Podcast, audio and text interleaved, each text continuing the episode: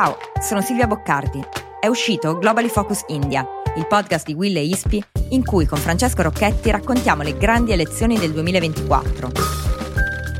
Puoi ascoltarlo ora su tutte le piattaforme audio gratuite cercando Globally Focus India.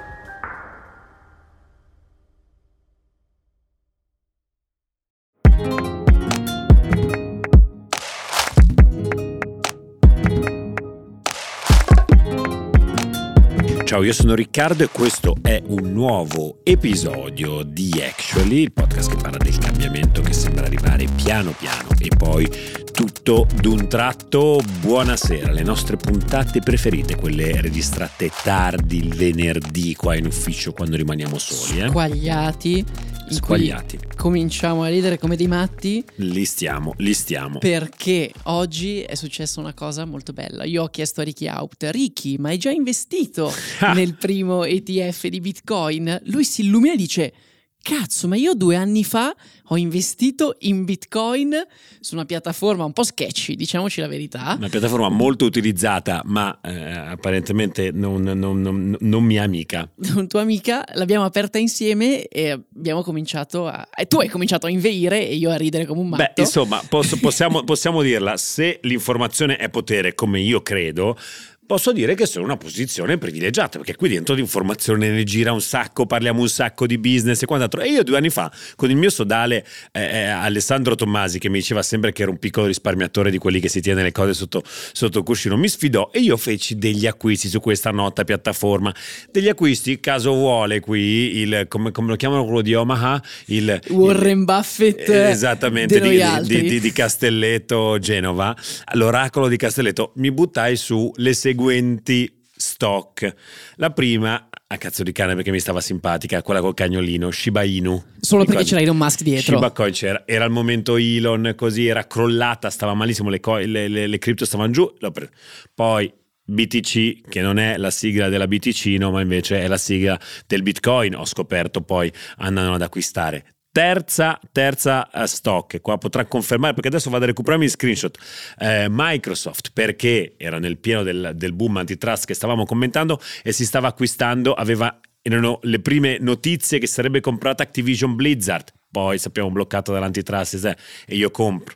Microsoft che è andata malissimo per tutto quel periodo e continuava ad andare giù perché quella, subito la gente aveva detto l'operazione non andrà da nessuna parte.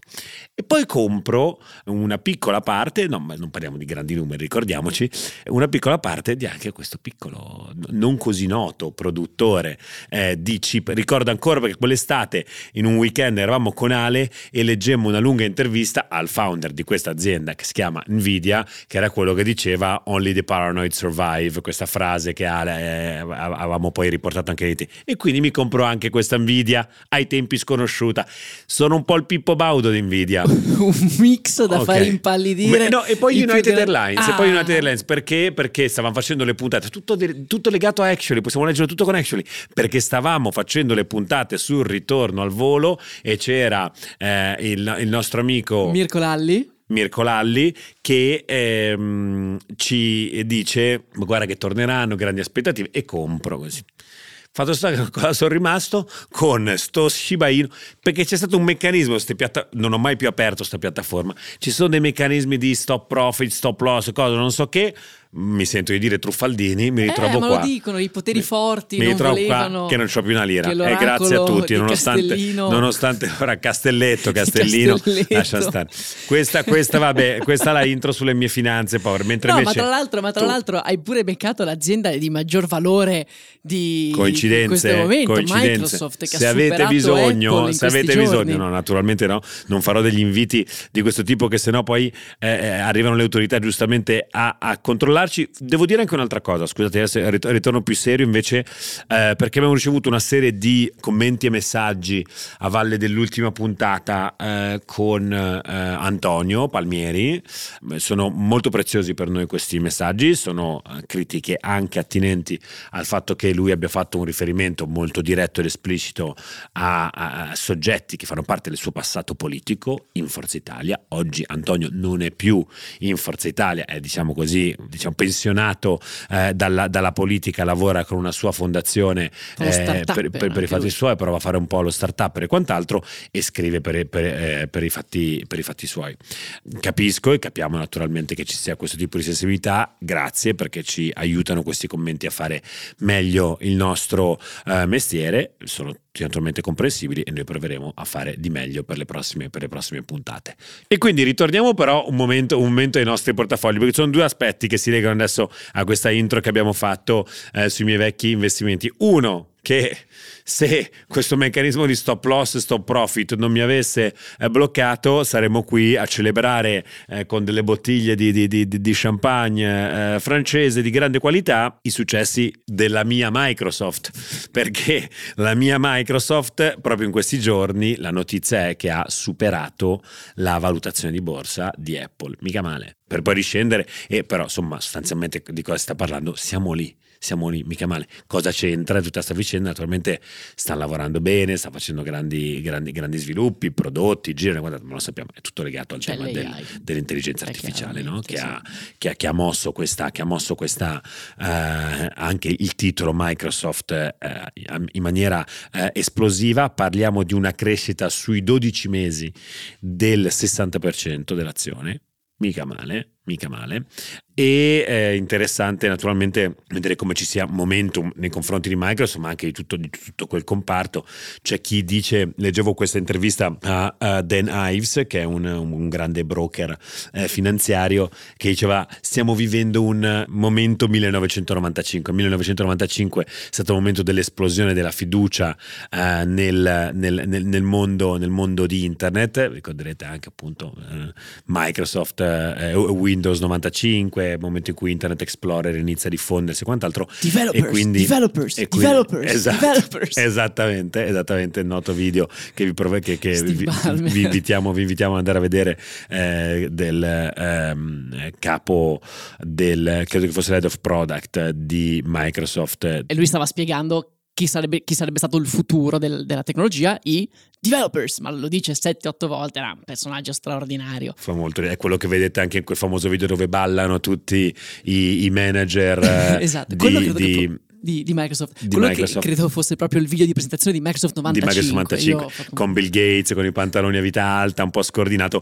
e lui sudatissimo che balla in mezzo. Insomma, eh, stiamo vivendo un momento millenovecentonovantacinque, dice Dan Ives, perché la quantità di spending finanziario che stiamo muovendo verso que- e che prevediamo che andrà verso quel comparto nei prossimi anni è pazzesco, e quindi tutti stanno giocando naturalmente a dire ehi, ci sono anch'io lì dentro. Chiaramente Microsoft l'ha fatto in maniera abbastanza importante, investendo per prima al momento giusto, per prima è anche sbagliato dirlo in realtà, però uh, mediaticamente anche l'ha giocata molto bene. Tutti sanno che Microsoft sta guidando uh, un po' il mercato con OpenAI, e quindi insomma ce n'è.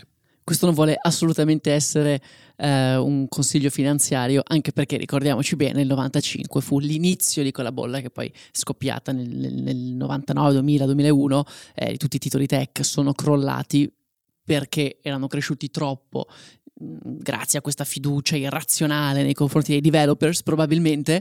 Eh, tra l'altro abbiamo pure raccol- raccontato molto se bene. Se volete saperne di più eh, dello scoppio della bolla, della bolla dot com, della follia frenetica di quegli anni, andate ad ascoltarvi naturalmente il nostro eh, Freedomland, dove si racconta la bolla dot com e un po' anche poi di quella de- de- del punto it che si è sviluppata che si è sviluppata in Italia. Senti, sempre parlando eh, di, di, di, di finanza, perché di di um, eh, intelligenza artificiale torneremo a parlare nella big story.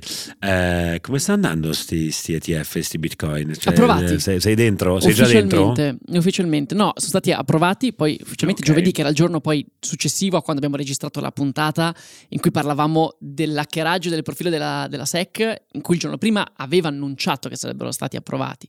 E poi adesso è arrivata davvero l'approvazione, quindi a brevissimo dovrebbero comparire in borsa. Il prezzo di Bitcoin è stabile, bello, bello alto, quarantasei quarantasette, ogni tanto tocca i quarantotto.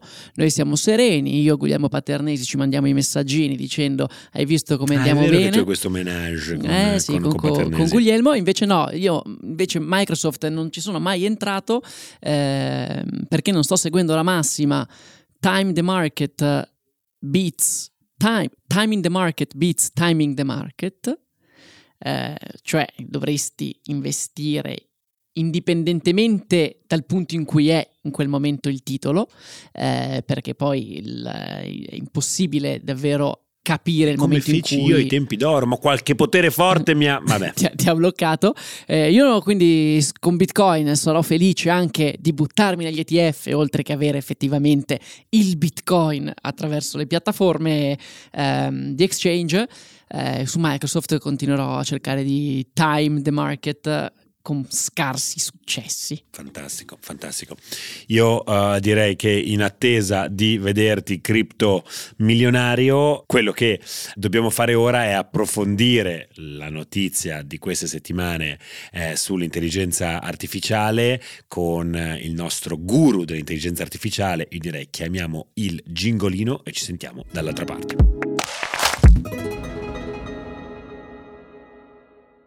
Eccoci qua, big story di questa puntata del weekend in cui torniamo dritti per dritti, così un po' a casa nostra, sicuramente casa del professor Bassetto, la tecnologia e eh, la fissa nostra e non solo nostra del momento, che è quella dell'intelligenza artificiale. Ebbene sì, ci aggiungiamo anche noi al codazzo di persone che parlano di intelligenza artificiale e no, basta con questa tendenza ad aver già la nausea, perché non so se anche tu, Ricky, hai avuto questa percezione. C'è chi già gioca con la nausea, ah, un'altra roba sull'OpenAI, su, sull'A I, eh cazzo sì. Cioè, sì, ed è per è questo che parlarne. Noi non siamo da soli oggi, ma abbiamo Bravo. chiamato il pompiere, è arrivato con l'estintore, l'abbiamo chiamato, invocato prima di Natale, finalmente ce l'abbiamo un po' dopo Natale, è arrivato. Ciao Vincenzo Tiani, benvenuto ad un'altra puntata di Actually. Ciao Riccardis, qui un saluto da Bruxelles che è freddissima a meno sei, avrei proprio bisogno di una bella camicia pesante di flanella. Ce lo dicevi, di Will, una bella camicia di flanella di Will come quelle che abbiamo regalato a tutto il team. Eh, a, a Natale eh, senti Vince, abbiamo bisogno palesemente di te, perché al netto delle prediction di cui tra l'altro sei stato partecipe anche tu, questa, questa vicenda questa vicenda dell'intelligenza artificiale si inizia a fare davvero davvero eh, concreta. Non è più un discorso di eh, quando poi ah sì in futuro potrebbero esserci grandi eh, problemi fra editori e intelligenza artificiale, la proprietà intellettuale potrebbe essere un grande tema, e poi insomma sono, sono tante tante questioni che vengono un po' considerate così eh, futuristiche o futuribili, e invece eccoci qua, perché arriva immediatamente la questione eh, di diritto che ci porta tutti a terra eh, e dice cavolo è vero, è ora e qui. Parliamo nello specifico, e per questo ti abbiamo chiamato, perché sappiamo che anche poi l'hai approfondita personalmente, eh, della questione legale, qualcosa più che una scaramuccia fra il New York Times, quindi il più grande, eh, la più grande testata giornalistica al mondo, mi sento di dire di gran lunga la più grande testata giornalistica al mondo, e quindi una delle più grandi fonti di conoscenza, generatrici di conoscenza digitale e non solo al mondo, però porto l'accento sulla questione digitale, quindi cose scritte che vengono caricate eh, poi anche su internet, e da cui quindi qualcuno potrebbe pescare in qualche modo, quindi accessibile a tanti. Il New York Times eh, fa partire questa battaglia con i signori di OpenAI, e quindi i titolari di ChatGPT fra le altre cose come Large Language Model, e Microsoft, i signori che hanno invece investito in OpenAI decine di miliardi, vedendoci lungo, perché quella sarebbe la tecnologia del futuro. Ora ti porto uh, una serie eh, di, di domande. Uno, se ci spieghi bene Eh, questo caso, che verte, permettimi questa, questa introduzione, sostanzialmente attorno al concetto di fair use, e poi tu mi dirai se è così o se non è così, per noi, per noi diciamo un po' eh, così eh, soggetti no, no, non addetti ai lavori, ovvero eh, il New York Times dice ma di cosa stiamo parlando? C'è un signore che ruba ruba della proprietà intellettuale coperta da copyright, quel simbolino che vedete in fondo a tutti gli articoli, la riproduzione riservata, ristretta, bla bla bla, eh, e ci fa un'attività, ci svolge un'attività professionale, non professionale, non mi frega niente di sapere per cosa, sopra.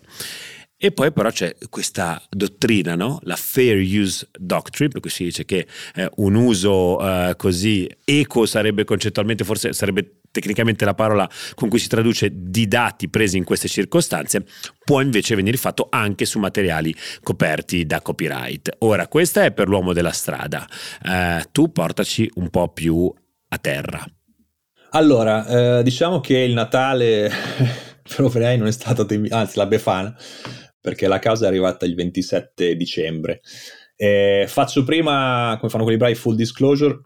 Eh, lo studio legale per cui lavoro a marzo ha seguito OpenAI eh, per una questione che riguarda privacy col Garante Italia, ma non siamo assolutamente coinvolti in uh, copyright, uh, quindi eh, oltretutto comunque mi ritengo di aver fatto un'analisi piuttosto oggettiva. Ho avuto la bella idea di leggermi le sessantanove pagine della, della complaint del, del New York Times. Uno dei pochi, possiamo dire, commentavamo prima, perché si percepisce da questi articoli di giornale che c'è tutti che citano così la vicenda, la breve, la, la, la breve ansa, ma poi nessuno ha davvero capito cosa c'era dentro a quelle pagine. Esatto, no, è molto interessante come documento perché eh, diciamo, nell'introduzione il New York Times spiega chi è. Cioè dice, noi siamo la più grande testata sostanzialmente al mondo, come dicevi tu, abbiamo, siamo attivi da uh, centosettanta anni, uh, abbiamo dieci milioni di abbonati. Qual è il nostro business model? Abbiamo dieci milioni di abbonati, abbiamo cinquanta cento milioni di utenti attivi per settimana, e l'altro modo in cui diciamo uh, otteniamo una retribuzione è uh, conseg- diciamo, attraverso i referral, cioè noi abbiamo un, un verticale, si chiama Wirecutter, Eh, che utilizziamo per consigliare prodotti, e ovviamente come fanno moltissimi, fa The Verge, come fa Wired, Italia, U K, insomma moltissimi, soprattutto nell'ambito tecnologico, ma non solo. Ogni volta che consigliamo un prodotto che secondo noi oggettivamente merita eh, e tu lo acquisti tramite il nostro link, noi prendiamo una fee. Quindi questa è un po' la, la premessa, e la premessa inoltre è: noi sappiamo di essere bravi e dalle, sappiamo dalle prove diciamo, diciamo, che, che stiamo mostrando che moltissime, cioè molti, milioni dei nostri articoli eh, fanno parte del database utilizzato per addestrare per addestrare ChatGPT. Da lì succede che eh, appunto OpenAI e Microsoft ci hanno fatto un business eh, che rischia di entrare in competizione con noi. Ora, qual è la questione, appunto, dicevi tu? Uh, se prendiamo la dottrina americana, la questione riguarda il fair use. Allora, come funziona il fair use? È interessante perché, mentre il, la dottrina, diciamo, italiana, o comunque di origine francese, europea, prevede le eccezioni molto delimitate, no? Quindi molto elen- sono elencate in maniera tassativa, il fair use uh, prevede le eccezioni molto più ampie. Cioè ci sono dei criteri e più o meno il giudice decide caso per caso, quindi anche il concetto di, questo è molto interessante, il concetto di precedente giudiziario non è detto che si applichi qui, se diciamo in, a seconda di come la causa verrà, verrà decisa, perché il fair use appunto dipende, la stessa cosa in un contesto diverso potrebbe essere decisa in maniera diversa. Allora cosa deve valutare diciamo il, il giudice? Deve valutare diciamo il modo, l'uso e lo scopo per cui è stata usata l'opera. Eh, esempio, se è di natura commerciale è stata usata, come nel caso di ChatGPT, eh, nel ChatGPT diciamo eh, quattro punto zero, eh, o per scopi educativi, eh, senza scopo di lucro, e gli usi diciamo trasformativi, cioè quello che la persona ha creato utilizzando una, eh, un'opera coperta a copyright è qualcosa di praticamente uguale all'originale, o in realtà sta creando qualcosa di totalmente nuovo. Pensiamo so, a una parodia, a un'opera teatrale, certo, che deriva da, da uno sketch, da non so... da uno scherzo, non so, qualsiasi cosa, qualcosa di molto diverso. Quindi per fare un esempio andando a terra, eh, il breve estratto di un film per fare un video su YouTube un co- di un commento, critica o parodia può considerarsi fair use, no? Io uso una piccola parte, eh, è un video su YouTube e non vado in qualche modo, lo scopo è informativo, eh, di conseguenza diciamo potrebbe essere considerato fair use, e lo è in realtà anche. Può essere commerciale anche quello, perché sono lit- essere, se litigate anche, lì, anche su quello. Quanta, e qui vediamo gli altri, gli altri, è una combinazione di questi quattro elementi e vedremo un po'. Poi la natura dell'opera protetta da copyright, quindi l'opera può essere, più è creativa, più io ho preso da un'opera creativa, più è difficile dimostrare il fair use. Al contrario invece l'uso di notizie è più facile sia soggetto al fair use. Ancora una volta, voi, non so, uno fa una rassegna stampa, uno fa... Beh, insomma, il giornalismo è basato, se vogliamo, su trasformare notizie che altri hanno dato, eccetera, eccetera. Mentre, come dicevo, vi dicevo, diciamo, fuori onda, quando Andy Warhol prende, o un artista prende un'opera, una fotografia che ha un suo autore, sia magari abbiamo un'opera pittorica presa da una fotografia, ma comunque, diciamo, se vogliamo, rimaniamo nello stesso ambito artistico, no? Quindi questo potrebbe non essere considerato fair use. Poi abbiamo la quantità, questo è fondamentale, la quantità e la consistenza nella parte utilizzata, cioè io quanto di quel video vado a prendere. Voi fate qualcosa per Will, eh, volete fare, non so, andate a prendere tutto un video e ne fate un video vostro con l'aggiunta di bassetto che dice questo era il nostro video, eh, due, eh, due minuti di commento su trenta minuti di video. No, perché in quel caso voi di fatto mostrate tutto il video, la parte vostra creativa di commento è minima e di conseguenza non c'è un... Eh, entrate anche in competizione con, con l'opera originale. E l'effetto, certo. Infatti il quarto punto è proprio questo, cioè l'effetto dell'uso sul mercato potenziale o sul valore dell'opera. L'esempio di prima, voglio commentare un film, non prendo due pezzi del trailer, ma prendo, faccio tutto il riassunto del film con eh, i plot, eh, il plot twist, il finale, e alla fine ho detto, beh, mi sono fatto quindici minuti di video, mi hanno spiegato tutto il film, so come va a finire, sì, va bene, magari hai preso dieci minuti su due ore, però di fatto le persone non andranno più a vedere il film, quindi non è un mero commento. E allora anche quindi eh, la combinazione di questi quattro fattori fa propendere per dire ok, questo è fair use, questo non è fair use. Però capite che sono molto complicati da bilanciare e veramente dipendono caso per caso. E poi qui chiaramente io devo subentrare e prendere subito le parti dell'altra, quantomeno non prenderle ma riportarle, le parti delle... Le... Di, di, di chi di, di, di queste società di A I che dicono noi in realtà all'interno di questi large language model non abbiamo i da- non abbiamo database con effettivamente le informazioni, ma noi prendiamo o con gli, eh, gli estratti dell'articolo, noi prendiamo i pattern di quell'articolo, quindi in realtà noi non stiamo davvero utilizzando quelle parti di testo, stiamo utilizzando dei pattern e quindi in quanto tale non deve essere considerata questa un'attività sbagliata. D'altra parte Benedict Evans per esempio diceva va bene, questo è vero, però alla fine stai costruendo un'azienda da un trilione sul lavoro di altri e quindi alla fine in qualche modo dovrai riconoscere qualcosa a queste aziende, che poi è la richiesta effettivamente che sta facendo eh, New York Times, giusto? Cioè che, che cosa, cosa dobbiamo... Posso, cosa... po- posso, posso dire che a suo modo tutto ciò eh, lo, lo, lo dicevamo di nuovo anche prima fuori, fuori onda, ritorniamo in realtà a delle domande, a degli schemi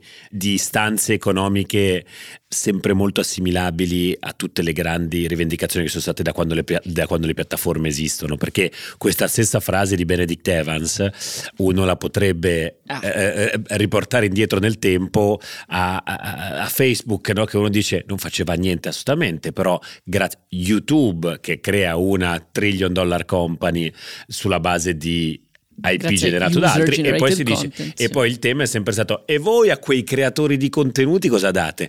Bisogna capire se anche questi qua si inventeranno uno schema o di monetizzazione, adesso magari ce lo dirà Vince, o di monetizzazione eh, diretta e quindi eh, come, come YouTube in base al numero di visualizzazioni che fai tu creatore, io piattaforma che ti sto sfruttando per fare raccolta pubblicitaria, ti caccio del grano e ti dico bravo, grazie mister Beast, diventiamo eh, ricchi Ricchi, ricchi insieme.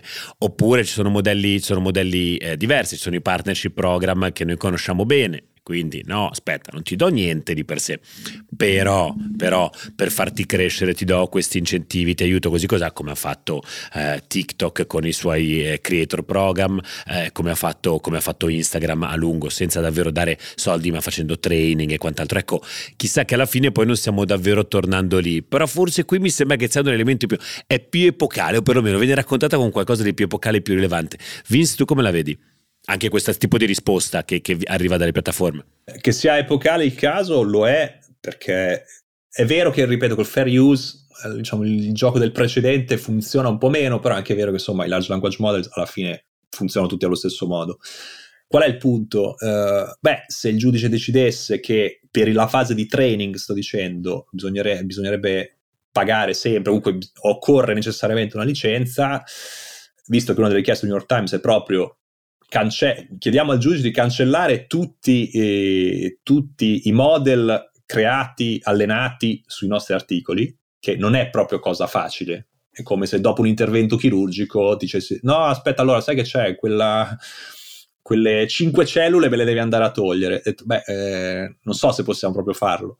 Quindi al di là di questo in realtà Allora, una risposta ci viene anche dall'Europa, che poi è stato di fatto applicato negli Stati Uniti, cioè, diciamo per il pro futuro, ovvero adesso, diciamo, da qualche tempo, come sapete, sia Bard di Google sia uh, ChatGPT uh, consentono, come poi avviene per i motori di ricerca, di eh, al, a, a chi abbia un blog, insomma chi ha, chiunque abbia un sito, di dire eh, caro robot, eh, caro spider che vieni a pescare nel testo, nel mio testo, non venire. Cioè sono proprio delle istruzioni che dicono a ChatGPT e a Google Bard di non venire a prendere il mio testo per allenare la tua macchina. Questo è già effettivo. E, scusa, di fatto è quello che poi OpenAI sta dicendo, cioè dice ma guardate che a noi in realtà non interessa davvero il vostro contenuto, perché è talmente piccolo all'interno dei trilioni di dati che utilizziamo per allenare le nostre, i nostri Large Language Model, che potremmo farne addirittura meno. Non capisco se poi questo è semplicemente un, un eh, alzare le spalle per far finta di non averne davvero bisogno, o se poi invece... Allora, il New York Times ha, prov- ha, diciamo, ha portato una prova che dice, perché in realtà anche, cioè, anche OpenAI non è che ha il suo database, molto spesso ci sono dei grandi database pubblici che hanno già fatto il lavoro di andare a fare scraping da diversi, diciamo, soggetti, e hanno visto, attenzione, guarda, in questo database tu stai usando ci sono moltissimi dei nostri, eh, dei nostri articoli, anzi siamo praticamente i terzi, ma i primi proprietari dopo Wikipedia e un sito governativo. Quindi il New York Times dice molto del valore che tu crei deriva dal fatto che ti sei allenato sui nostri, certo. sui nostri articoli. Detto ciò, torno al discorso di prima, tu puoi fare opt-out oggi, quindi se io il mio blog non voglio che sia analizzato, metto le indicazioni tecniche, non venite ad analizzarvi, e nessuno eh, e, no, e non c'è possibilità. Ok. Ed è quello che poi dice anche una direttiva europea, cioè la direttiva europea, perché poi dicono sempre l'Europa, l'Europa regola troppo, però intanto già nel duemiladiciannove avevamo già anticipato i tempi. Eccoli, cioè, eccoli. L'Europa cosa dice? Tu, siccome c'è bisogno di fare scrap, insomma di analizzare molti dati, allora tutte le, tutte le organizzazioni, esempio scientifiche, le organizzazioni di ricerca, possono farlo senza problemi, non devono chiedere il permesso. E gli altri non si possono neanche, diciamo, eh, opporre. Quando lo fanno i privati, invece, i privati possono sempre andare a prendere, a fare scraping di questi dati, a meno che non ci sia un opt-out. Quindi, dicevamo prima, se il giornale italiano ha scritto riproduzione riservata, allora vuol dire che ti dice opt-out, cioè tu non puoi fare niente se non hai il mio permesso. E da lì troviamo, andiamo al discorso come si può fare, quindi. OpenAI in realtà ha già dei, degli accordi chiusi. Uh, Però ecco, scusami, questi... per, per, perdonami Vince, quindi questo vorrebbe dire, se, se, se ci rifacciamo questo schema, quindi opt-out anche, diciamo, ehm, implicito, esplicito, non saprei come definirlo, però eh, a fronte del bollino riproduzione riservata io sto facendo un opt-out. Con questo schema vorrebbe dire, certo, che ad oggi tutto il materiale eh, editoriale ma esistente. Ma no, non è proprio così, eh, perché in realtà se tu vai su molti um, è una cosa che vediamo molto più in Italia. Se vai negli Stati Uniti, prendi molte testate, non c'è scritto in fondo all rights reserved. Può sembrare strano, ma è così. Perché non lo fanno? Perché hanno interesse ad avere... Bah, perché comunque, vabbè, molti sono dietro paywall, quindi okay, comunque già non è, non è, la, diciamo, è un po' meno facile. Ma e poi anche perché c'è quel discorso, appunto, fi, fino, come diceva il direttore di The Verge, fino a qualche tempo fa siamo passati al tempo in cui un tempo tutto era un remix, cioè alla fine le notizie devono girare, e devo dire che la verità è questa, nel senso che anche il diritto appunto europeo e anche il diritto italiano, cosa, se normalmente l'autore è il massimo detentore dei suoi diritti, può decidere tutto, per le notizie è diverso, cioè le notizie, a meno che sei tu che devi dire che non puoi usarle, che tu editore devi dire che non possono essere usate, se no sono fatte per girare, deve, deve essere citato l'autore eccetera, ma le notizie sono, diciamo, un, sogge- un, un qualcosa di diverso rispetto agli altri, alle canzoni, ai quadri, alle fotografie, sono fatte proprio per girare. Perché? Perché è fondamentale per una società sana eh, essere informati, quindi è per chi fa il giornalista riprendere informazioni, prendere estratti eccetera eccetera, ovviamente con le dovute citazioni.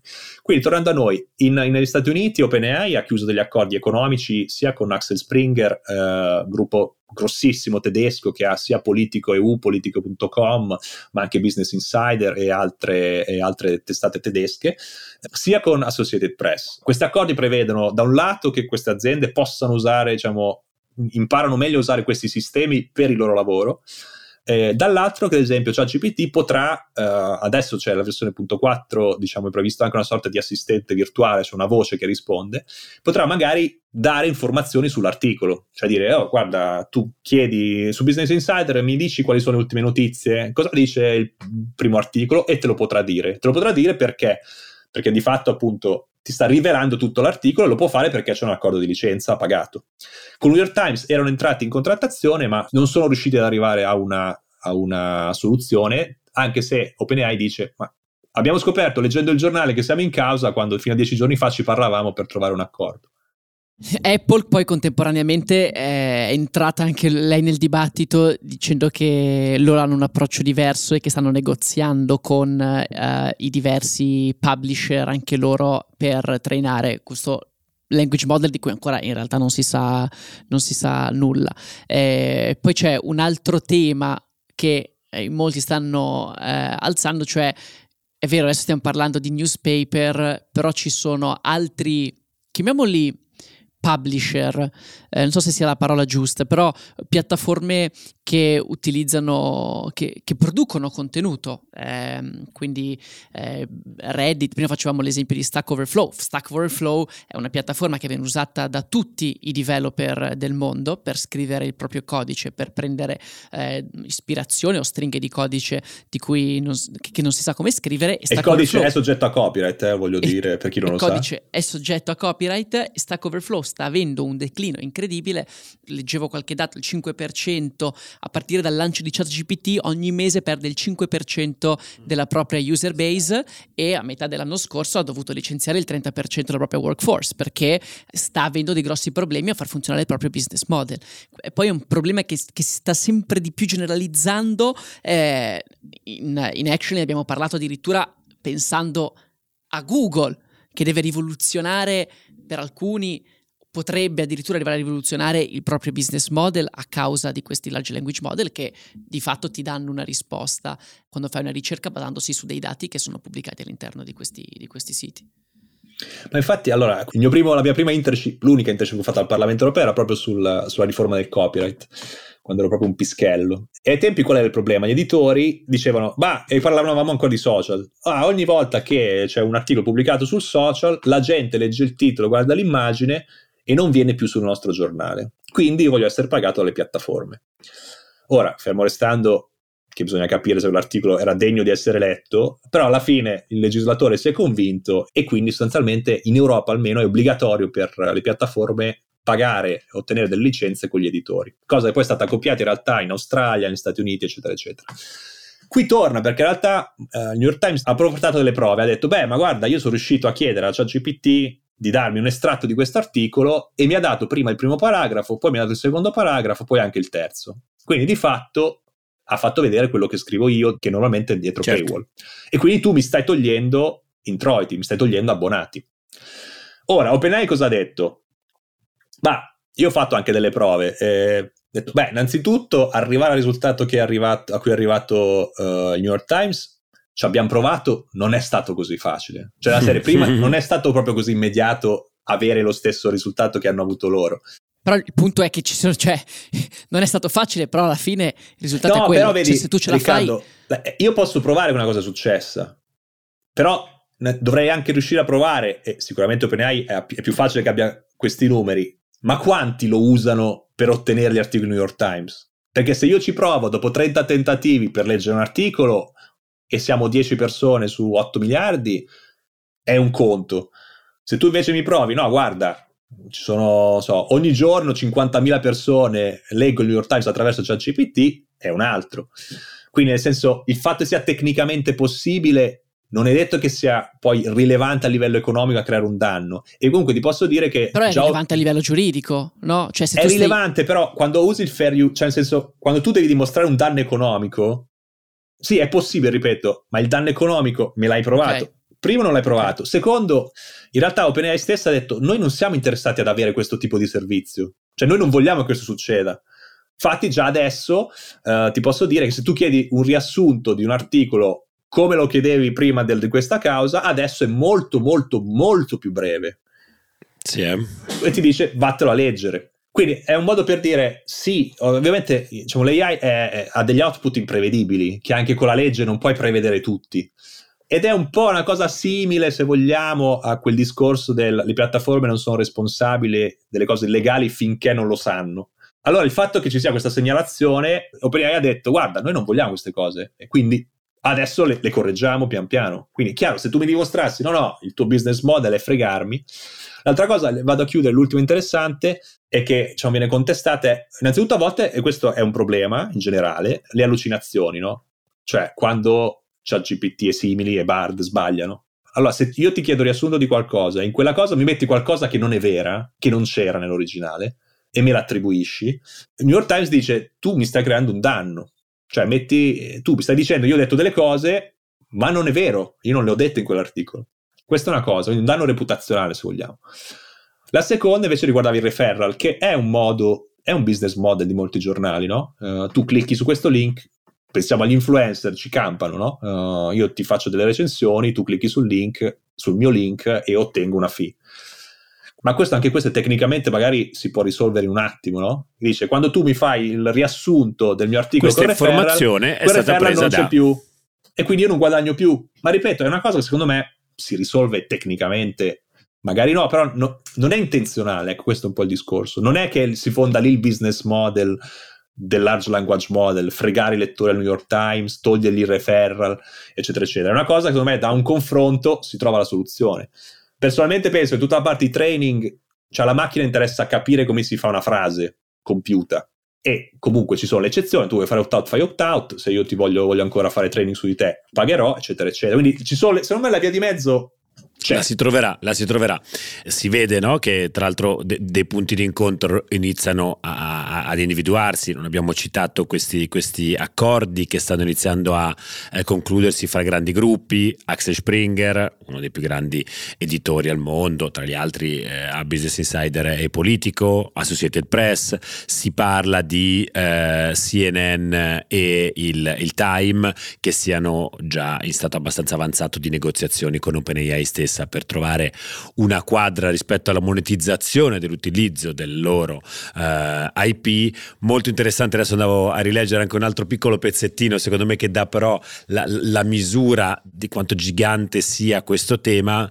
OpenAI che risponde in maniera più o meno paracula, forse molto intelligente, dicendo ma signori, ma di cosa stiamo parlando? Noi facciamo appunto intelligenza, intelligenza artificiale, dobbiamo iniziare a familiarizzare con questo, con questo uh, concetto, e l'attività che ci state uh, rinfacciando non è nulla di diverso da quello che fanno gli esseri umani. Gli esseri umani assorbono conoscenza, la fanno propria, la sintetizzano e poi in qualche modo possono anche, tra l'altro, eh, monetizzare questa conoscenza. Certo. Il fatto che io abbia letto, il fatto che io abbia letto qualcosa stamattina mi permette oggi di fare un podcast e dire qualcosa di più o, di più o meno sensato, no? E loro dicono è quella roba lì, è quel processo, sarà un processo che ci porterà molto più avanti nella storia, e questo ragionamento non lo faremo, non lo faremo mai con altri. Ah, chiaramente qua sfiori quasi il parac- la paraculare, anzi quasi eh, eh, a, a, suo, a suo modo, insomma, stiamo amplificando quella conoscenza che voi state, state generando, e quindi è come se in qualche modo una dottrina, un contenuto si stesse diffondendo anche grazie al fatto che sta girando eh, attraverso nuove forme di intelligenza, può essere umana oppure artificiale, e questo già ci fa capire di quanta filosofia giustamente ci sia anche dietro a questo tema. Non so, forse Forse una domanda, ecco qui sì che davvero tornerebbe utile il, il dottor, no aspetta dottore non lo so, padre Benanti, no? Il buon Paolo eh, Benanti, che hanno messo universitario, come, professore, professore, professore, professore, professore, no se non so se, se ma no, che regali dei professori così, no assolutamente, assolutamente, non volevo sminuire, però può sminuire la commissione sull'intelligenza artificiale, non vorrei mai prendermela con questo governo e con le sue scelte in materia di intelligenza artificiale. Paolo Benanti, grande professionista, però non so se magari un, una figura religiosa, che quindi anche l'attributo di padre, si sente offeso se uno lo chiama professore.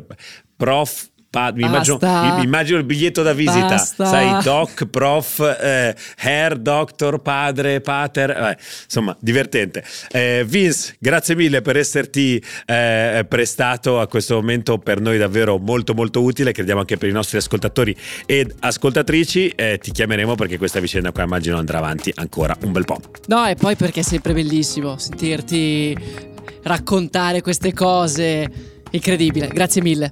Grazie ciao a, a voi. Ciao. Ciao, ciao, ciao, ciao a tutti.